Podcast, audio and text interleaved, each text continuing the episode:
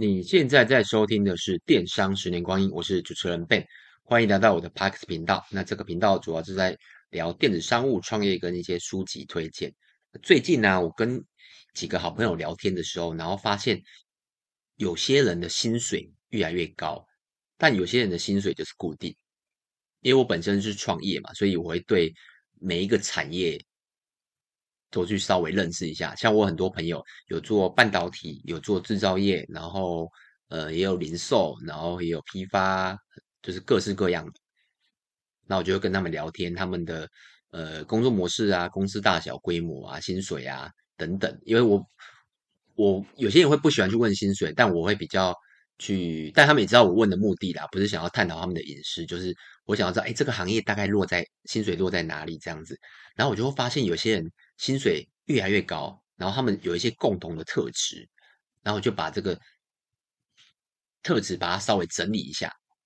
尤其是我最近跟一个朋友聊天啊，他就告诉我一件事，他说他从出社会到现在，就是可能出社会是二十，男生的话当完兵可能是二二三到二五吧，嗯，还没有读，就大学毕业之后去当兵的话，所以到现在。大概是他现在跟我差不多，可能是三七左右。这十年中啊，他说他从以前到现在工作上只用了七分力，但他现在的薪水已经是在我的朋友之中，不是他不是创业哦，在我朋友中已经算前三名的。而且他的工作，更正一下，他的职他的公司啊，就是一般的二三十人的中小而已，也不叫中小，就是微型企业。然后也不是上市上柜公司，但他薪水是真的比上市上柜公司还好。那我分析了几个原因，然后跟一些朋友为什么薪水越来越高的一些特质，然后分析给大家看。第一点就是跳槽跟挖角。那我那个朋友，然后几个朋友也是，他们通常都有一个逻辑，就可能工作了两三年，可能有原本公司里面的人，那他想要自己出去创业。那创业需要带人嘛，所以他就会直接从他们的内部去挖角，说：“哎，你要不要过来啊？”然后他可以可能原本薪水是举例好四万五，那多给你五千，变五万。那只要是被挖角，他的薪水啊，就他们就我预估下来，基本上都是一到三成起跳。就是你可以去思考一下，只要是被挖角的部分就是这样。然后如果是跳槽呢？跳槽的话就要看。看你跳槽的目的啦，像有些人他跳槽的目的是他想要去大公司，那有些人跳槽目的是觉得，哎，他想要去小公司。那有时候你说大公司跟小公司薪水是相对吗？其实也不一定，因为有时候小公司他薪水会给的比较高，因为他的呃各方面条件比较差，所以他想要用比较好的薪水请到比较 OK 的人。那大公司他就是看资历嘛，你一进去可能是。薪水是固定的，然后会慢慢看你的资历往上爬，所以挖角跟跳槽是两个，我觉得是两个不同层面的。那基本上你薪水要不断的提升，就我这边的感觉上，好几类型的朋友他们都是不断的跳槽，哎，跟着讲不叫不断的被挖角，就是可能大家知道，哎，你你身边有这个人才，那大家就会去问他说，哎，那要不要来我们公司？好，第二个是。你要如何知道自己是不是公司重视的人？有几个，我跟他们聊天下来啊，发现他们有几个共通点。你可以这边，如果你是想要薪水越来越高的朋友，你可以听众啦，你可以思思考看看，你有没有遇到这个状况？就是最难的工作啊，是不是交给你？像我朋友就跟我分享说，哎，每次只要可能上面大老板交代下来。给主管的事情，然后他的主管第一个一定是先丢给他，因为主管其实主管你说什么都会嘛，其实也不一定哦。他就是把案件 pass 给你，那久而久之你就会发现，奇怪，为什么一个 team 里面有八个人，为什么每次都是交代给你？那代表什么？代表你可能是那个最重要的人，而且你有可能最得到主管的信任。那这个是比较有公司规模的，那基本上可能二三十人，他可能就是直接老板，直接对老板，老老板每次接到可能外部厂商的一些急件，像制造业啊，或有一些急件，或是有一些呃比较急的 case，他们就会，如果你会发现，哎，老板第一个时间 pass 给你，而不是 pass 给比较比你资深的人，或是你的主管。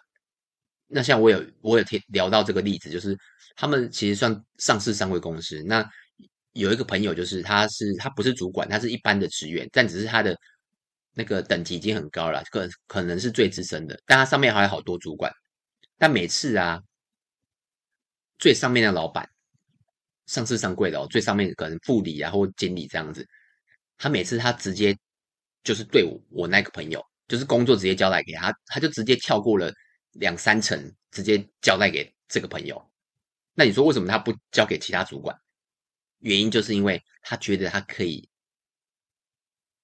就是他能完成他交代的任务啦。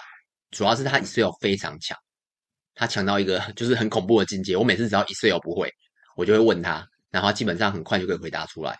那我已经到非常的专业的等级了。所以当很急件的时候，或是可能要算一些。呃，数据啊，函数啊，基本上他就会直接 pass 给我那个朋友。那我那个朋友也大部分可以完成他要的。而重点就是每次他的年终，因为我也会去问，哎，就大概大家的年终是如何？那每次他的年终都是很很 OK 的。虽然他他们不他们在职场上不会去比较啦，但他们大概会知道哦，大出估啦，可能你年终一两个月、三个月。但通常他的年终跟奖金，尤其是上市上柜公司，他们都会有奖金。那你就会发现他自己自己就有发现，就跟我讲说，哎，他的年终跟奖金都比其他的同事多。那为什么？有可能是在审核的时候，主管跟上面的老板都愿意给你比较多。然后再来就是协助带人。如果你有发现啊，只要公司有进来新人。那老板会交代你带人，为什么要带人呢？呃，带人就可以让你慢慢的往主管的再往上一爬。那有可能是上面的人想要训练你，或者是一样的问题，他对你真的太信任了。如果他交代给他不信任的人，或者是他觉得他没有办法很精确的完成上面的任务的时候，他可能就会。新人让你去教，那一样哦，也也是从我朋友那边听来，就是他只要每次公司有新人，他就会请我那个朋友。我我这边讲的啊，朋友不是只有一个啊，就是很多人收我收集收集起来的特质这样子，他就会请我朋友去帮忙教他们，然后带他们，然后你就可以发现，哎，为什么不是比较资深的人去带，而是比你你比他之前，但却是有你带。你可以由这几几点去判断说，你的公司啊，是不是对你，你对公司来讲是不是一个很重要的角色？薪水高啊，跟能力好，会有什么好的优点呢？那最大的优点当然就是，当如果要资遣的时候，大部分时间不会轮到。